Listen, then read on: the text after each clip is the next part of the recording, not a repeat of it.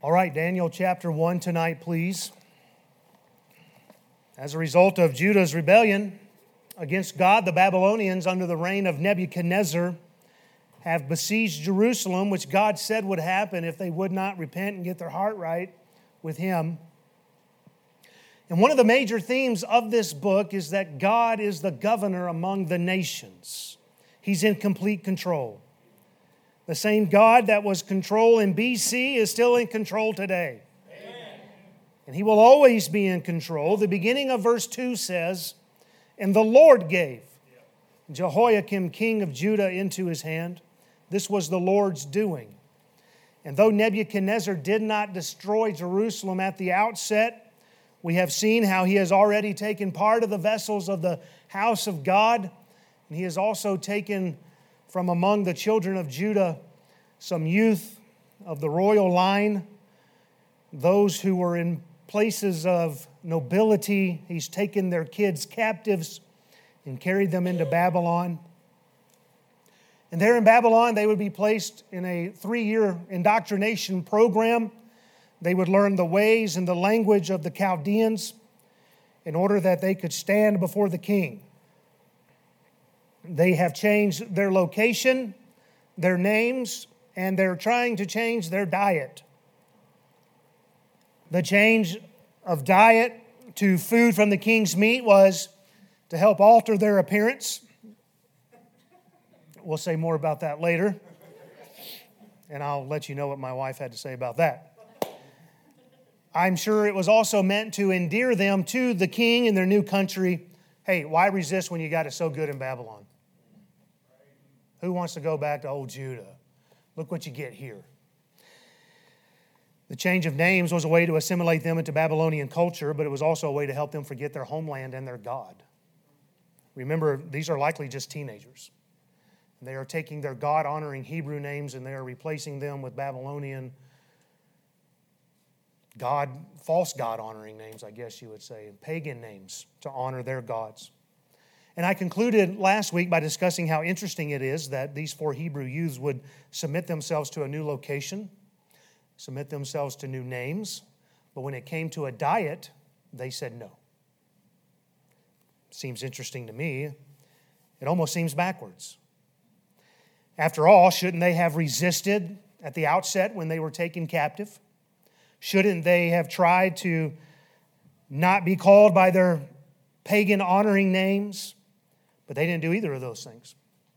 They allow themselves to be carried away, they receive new names, but then they decide, I'm going to resist the king's diet. And I mean, if you're going to allow yourself to be taken into a strange land, if you're going to allow yourself to be given pagan names, why wouldn't you just go ahead and eat pagan food? Right? Are you with me on my thinking here? But they choose to make a stand here on the diet.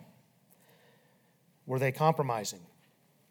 They were willing to say yes to some things, but no to others.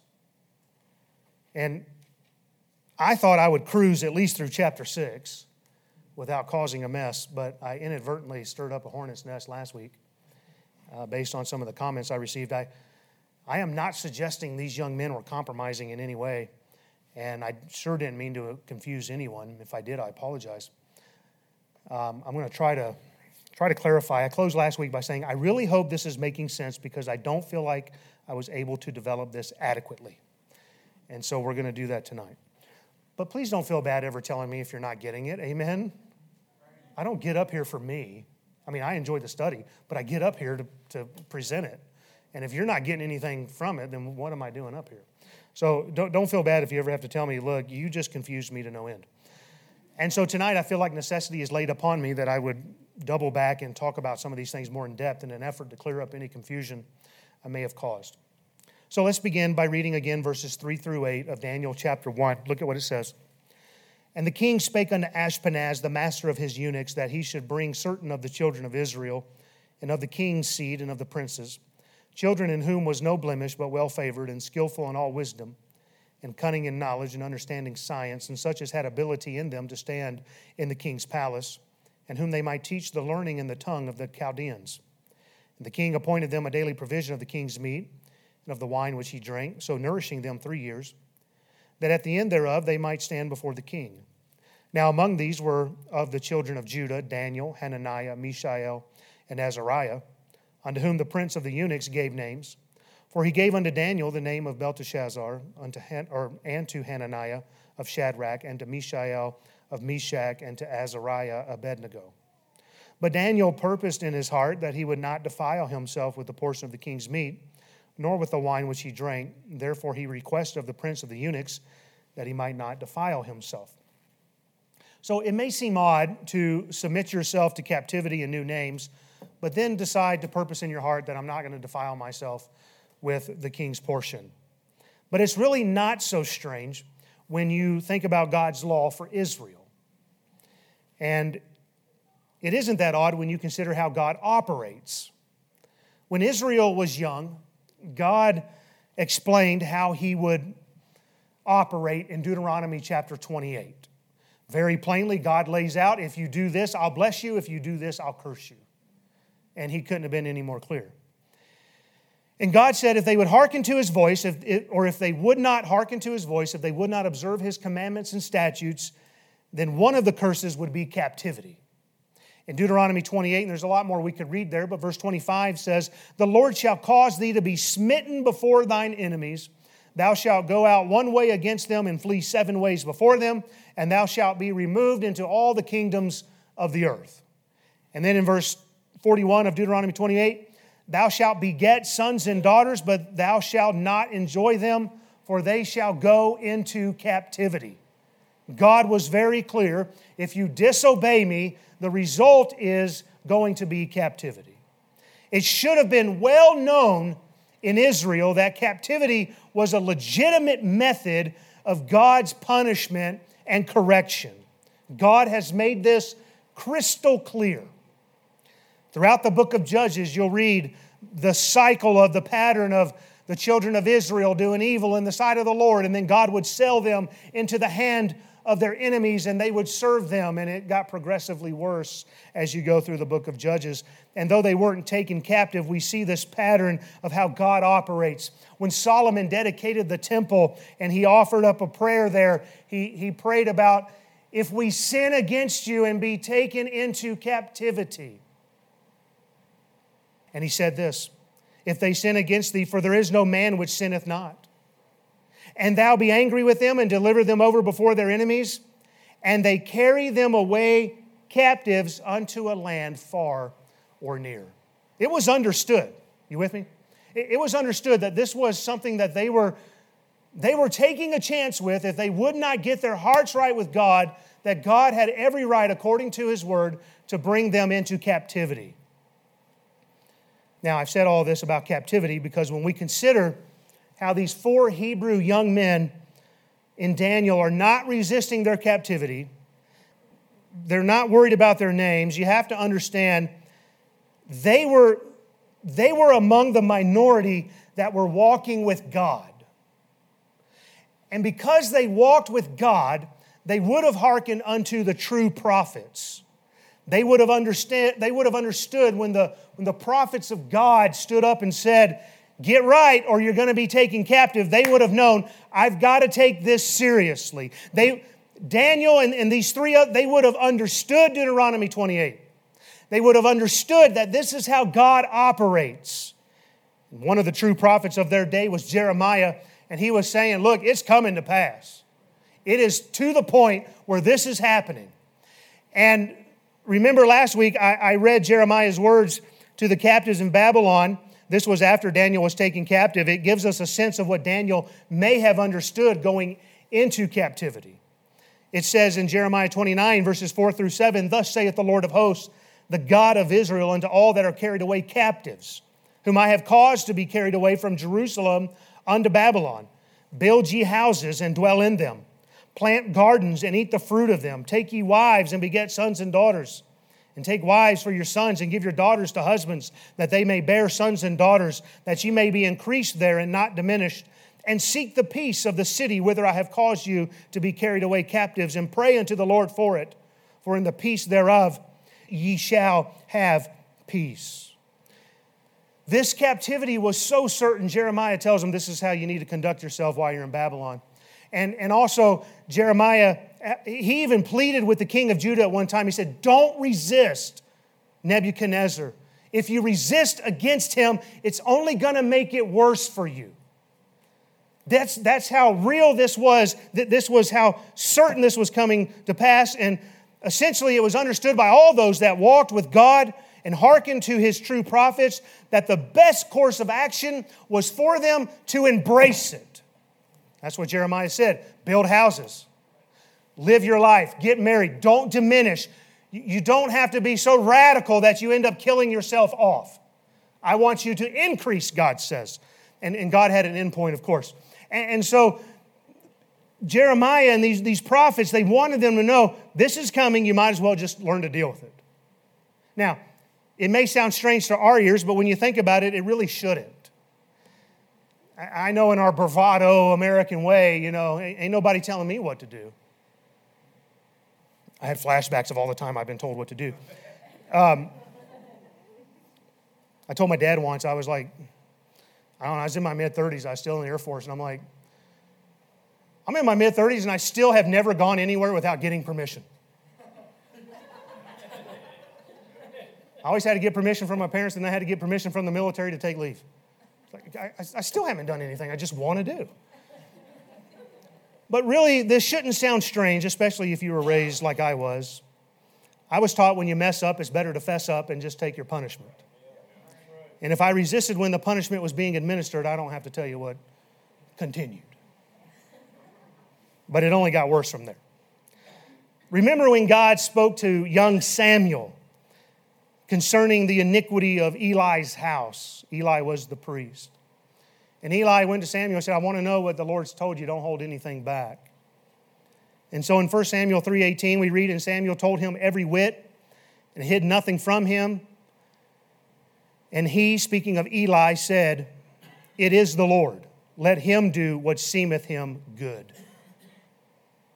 The family Bible notes had a good comment. It said this When the will of God is made known, true piety and vigorous exercise will lead the soul to acquiesce in it feeling that what God says must be true and what He does must be right and good.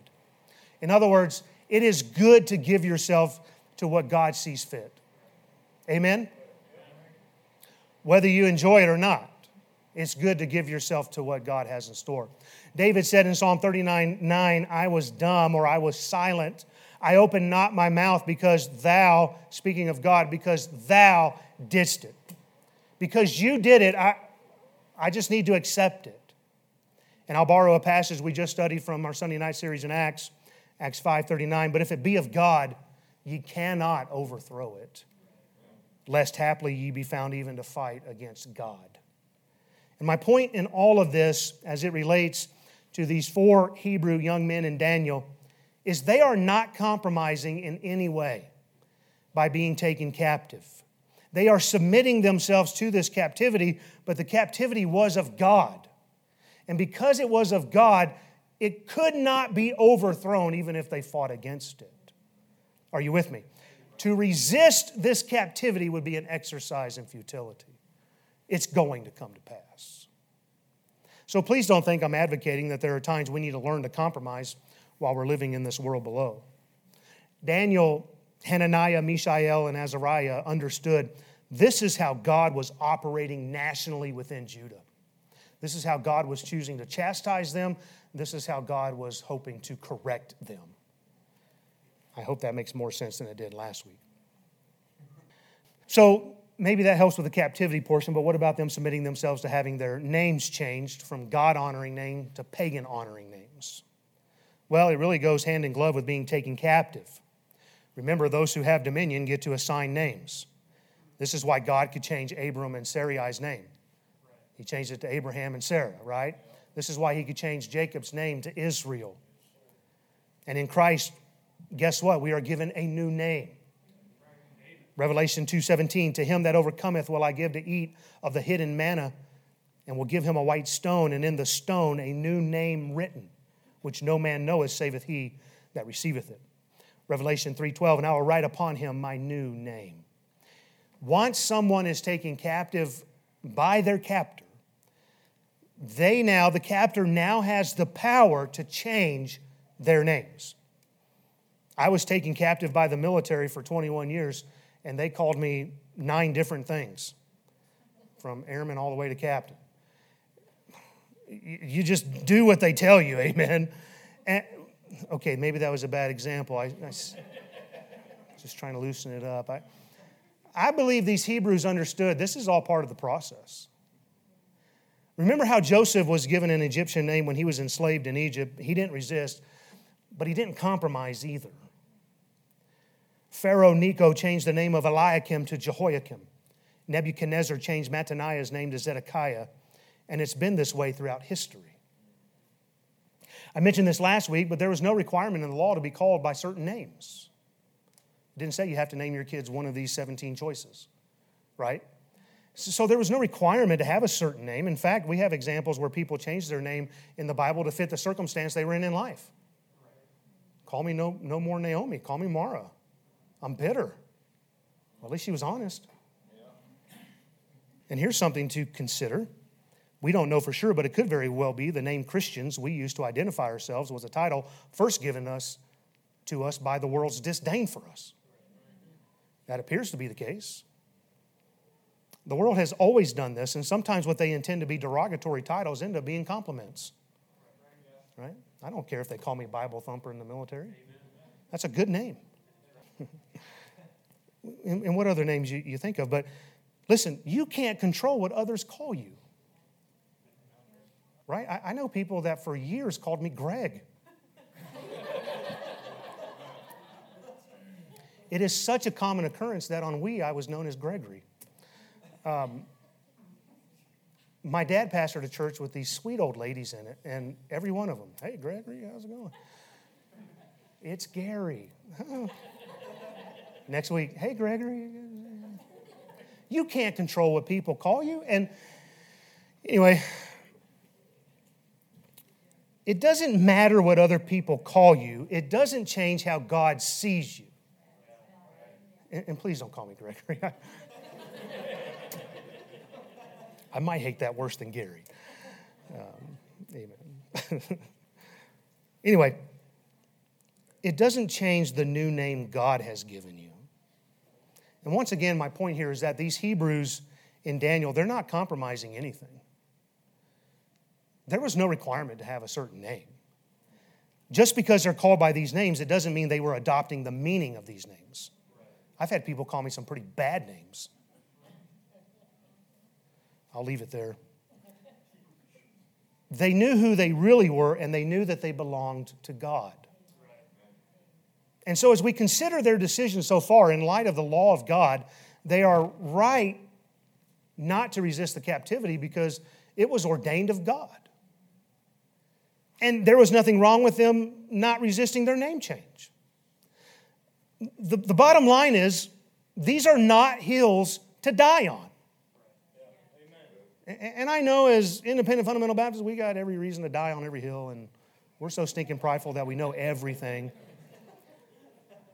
And, and had they died on either of those hills, they would be of no value to anyone because they would be dead.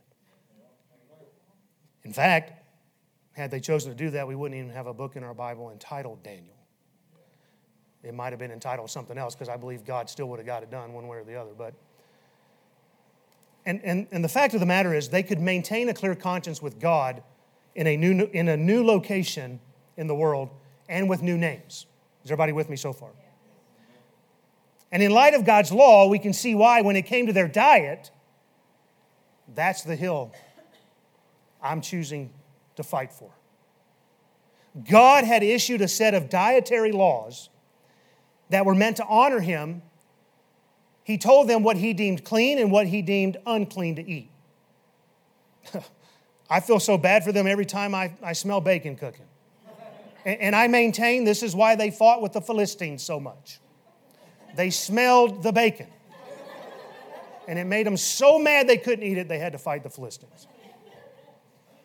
Now, those who sought to honor God in our account, they have reached a, a point where they say, I can't. I can understand the new location. I can even understand you calling me this, though I don't agree with it. I cannot go with you with a new diet. Why? Because God had issued a law. And so Daniel purposed in his heart that he would not defile himself. Why? He needed a clear conscience before God. Was Daniel defiling himself by being taken captive? No.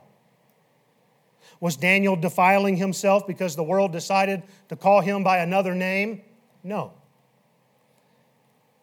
But he would be guilty of defiling himself if he ate contrary to God's law. And, and this word defile here, it's here for a reason. It's very purposeful. Through the book of Leviticus, it's one of the, it's one of the main terms that you come across. And God said, Don't do this, you'll defile yourself. In, in fact, I think I've got it somewhere in here.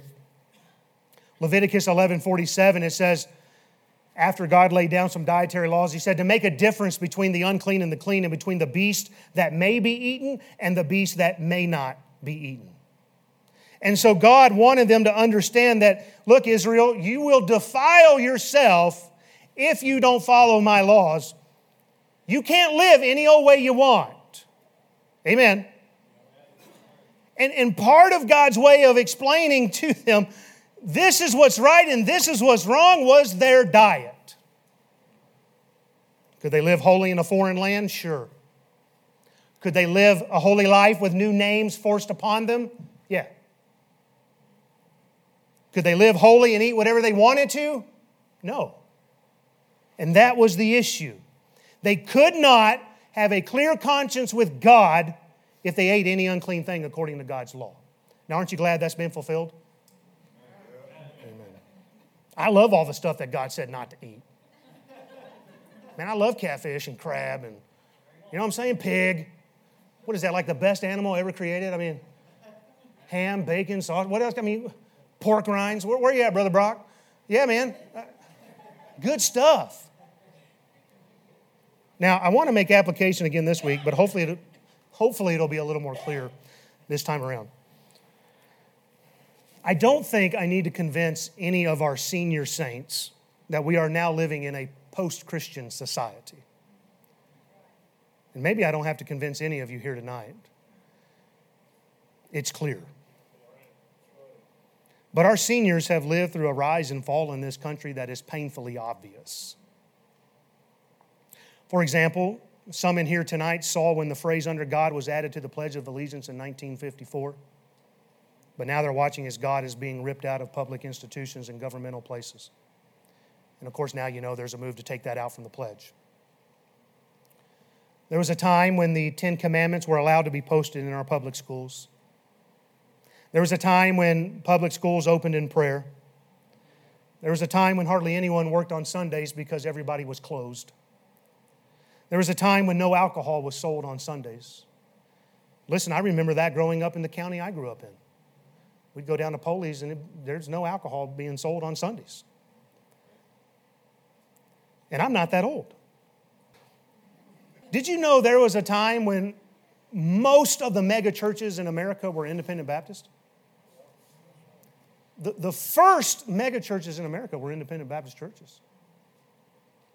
There was a time when stadiums would be packed with people just wanting to hear the gospel. Isn't that amazing? All of that's been over the last 70 years, and that ought to show you how much has changed in one lifetime in our nation. And I could spend all night giving you examples, and sometimes I'd like to, but there's no doubt we have removed ourselves from God as a nation. We have left our godly foundations. The evidence is clearly all around us. And while some of you may have lived through it, our younger saints will never know a difference.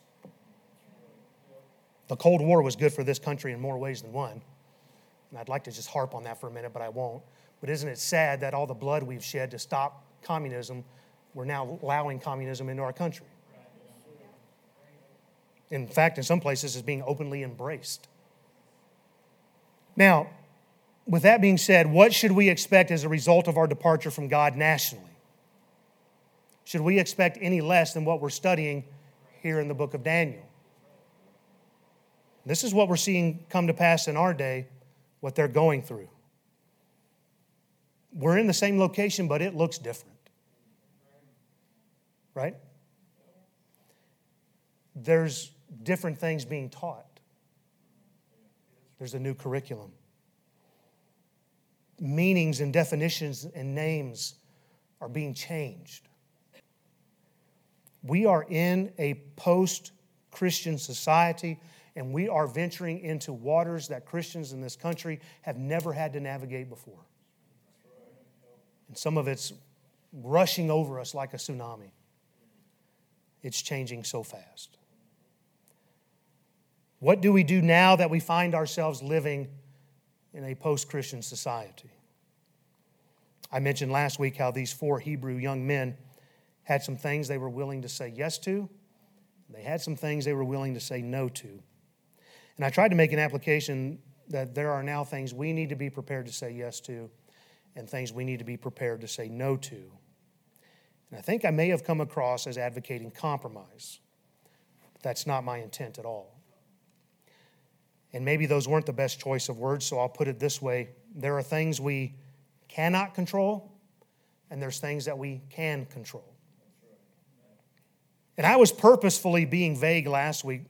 For the most part, I'll continue to be vague because I don't want to be the one who sets your standards or drives your convictions.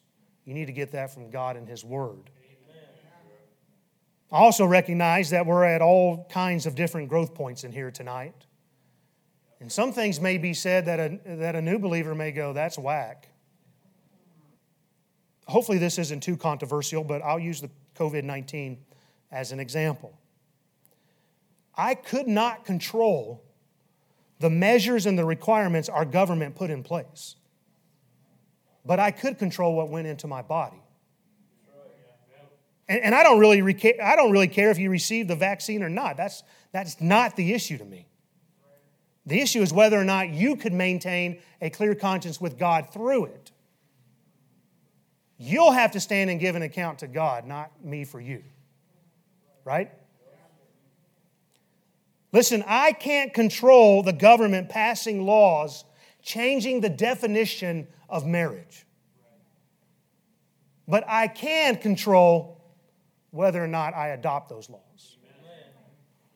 I may not be able to change the curriculum in the public schools, but I can control how I educate my children. I can't control the government passing laws legalizing once illicit drugs, but I can control what I consume. I may not be able to change which establishments are allowed in our city, but I can control where I go. I can't control what's out there on the internet, but I can control what sites I visit. I can't control what programming is on the television, but I can control what I watch. And I can't control what's on the radio, but I can control what I hear. I think you get my point here. If we aren't already, then we are very near to living in Babylon. And, and listen, we have to come to terms with our new location. We have to understand there's a new educational system being forced upon us. There are new names that the world may call us. The anti God movement is upon us, and we are living in the midst of a great falling away. These are the days of apostasy. Paul wrote about that. Now, I believe there's still hope. I'm not saying we should give up by any means. There's still hope because we're still here giving the gospel. Somebody say amen. amen. The gospel can save to the uttermost. Amen. And when enough people get their heart right with God, it changes a city and a nation. I am saying that while we now live in a post Christian society, we can control how we live. Amen. We can control whether or not we defile ourselves. We can control whether or not we honor God. And this is the challenge. Do we swing the pendulum so far to the right that we end up dying on a hill that God never said to die on? Now we're of no value. Or do we swing the pendulum so far to the left that we have compromised at every turn that we are of no value because we stand for nothing?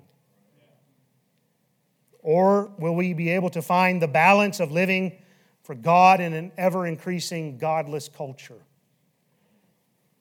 The answer is we must find a way to live for God in an ungodly world. We have to be in the world without being of the world. And the fact of the matter is, please get this, you think it's bad now, it's been way worse.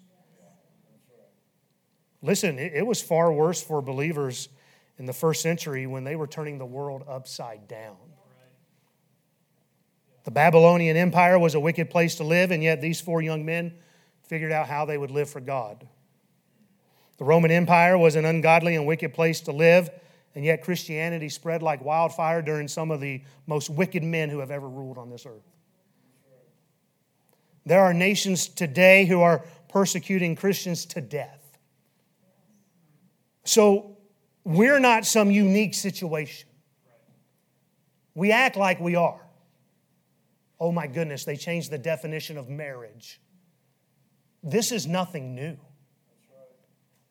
I'm not saying that we have to just compromise, but we have to understand this is how the world acts. It's going to continue in this direction unless something changes. We've just had it so good in America that now we think we have it really bad. Paul said, You haven't, you haven't resisted unto blood. I don't know if anybody in here spent a night in jail because you were preaching. Amen? In reality, what we're seeing in America is nothing like what believers faced in times past. Study some of these Caesars in the first century, and you'll be appalled at what they were doing.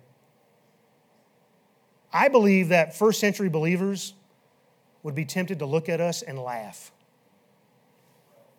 Man, if we had it that good, imagine what we could have done.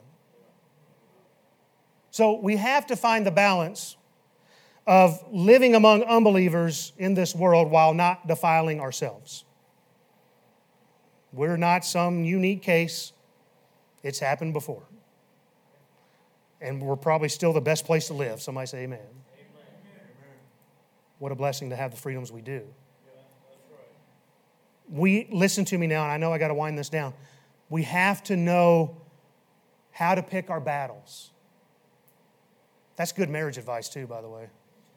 Some of you look like you needed that pick me up.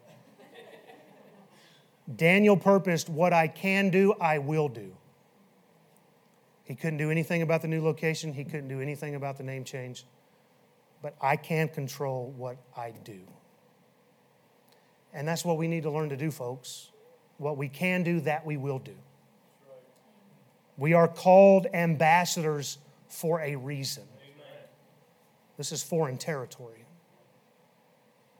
Well, I may have to mention some of this again next week just to tie a ribbon over it before we move on. But I hope this made a little bit more sense in what I'm trying to communicate to you. In some respects, you just need to go ahead and pull up your socks. I was going to say something else. No, don't say that. Okay. I was going to tell you to pull up some other garments, but my wife said no. And uh, you might as well just get, get with it. Amen. Our young people are going to live in a world that they're never going to understand some of the things that some of you senior saints saw. So we need to do our best to train them, to help them to be good soldiers for Christ. Well, I, have got to wrap it up. I'm sorry. All right, let's pray.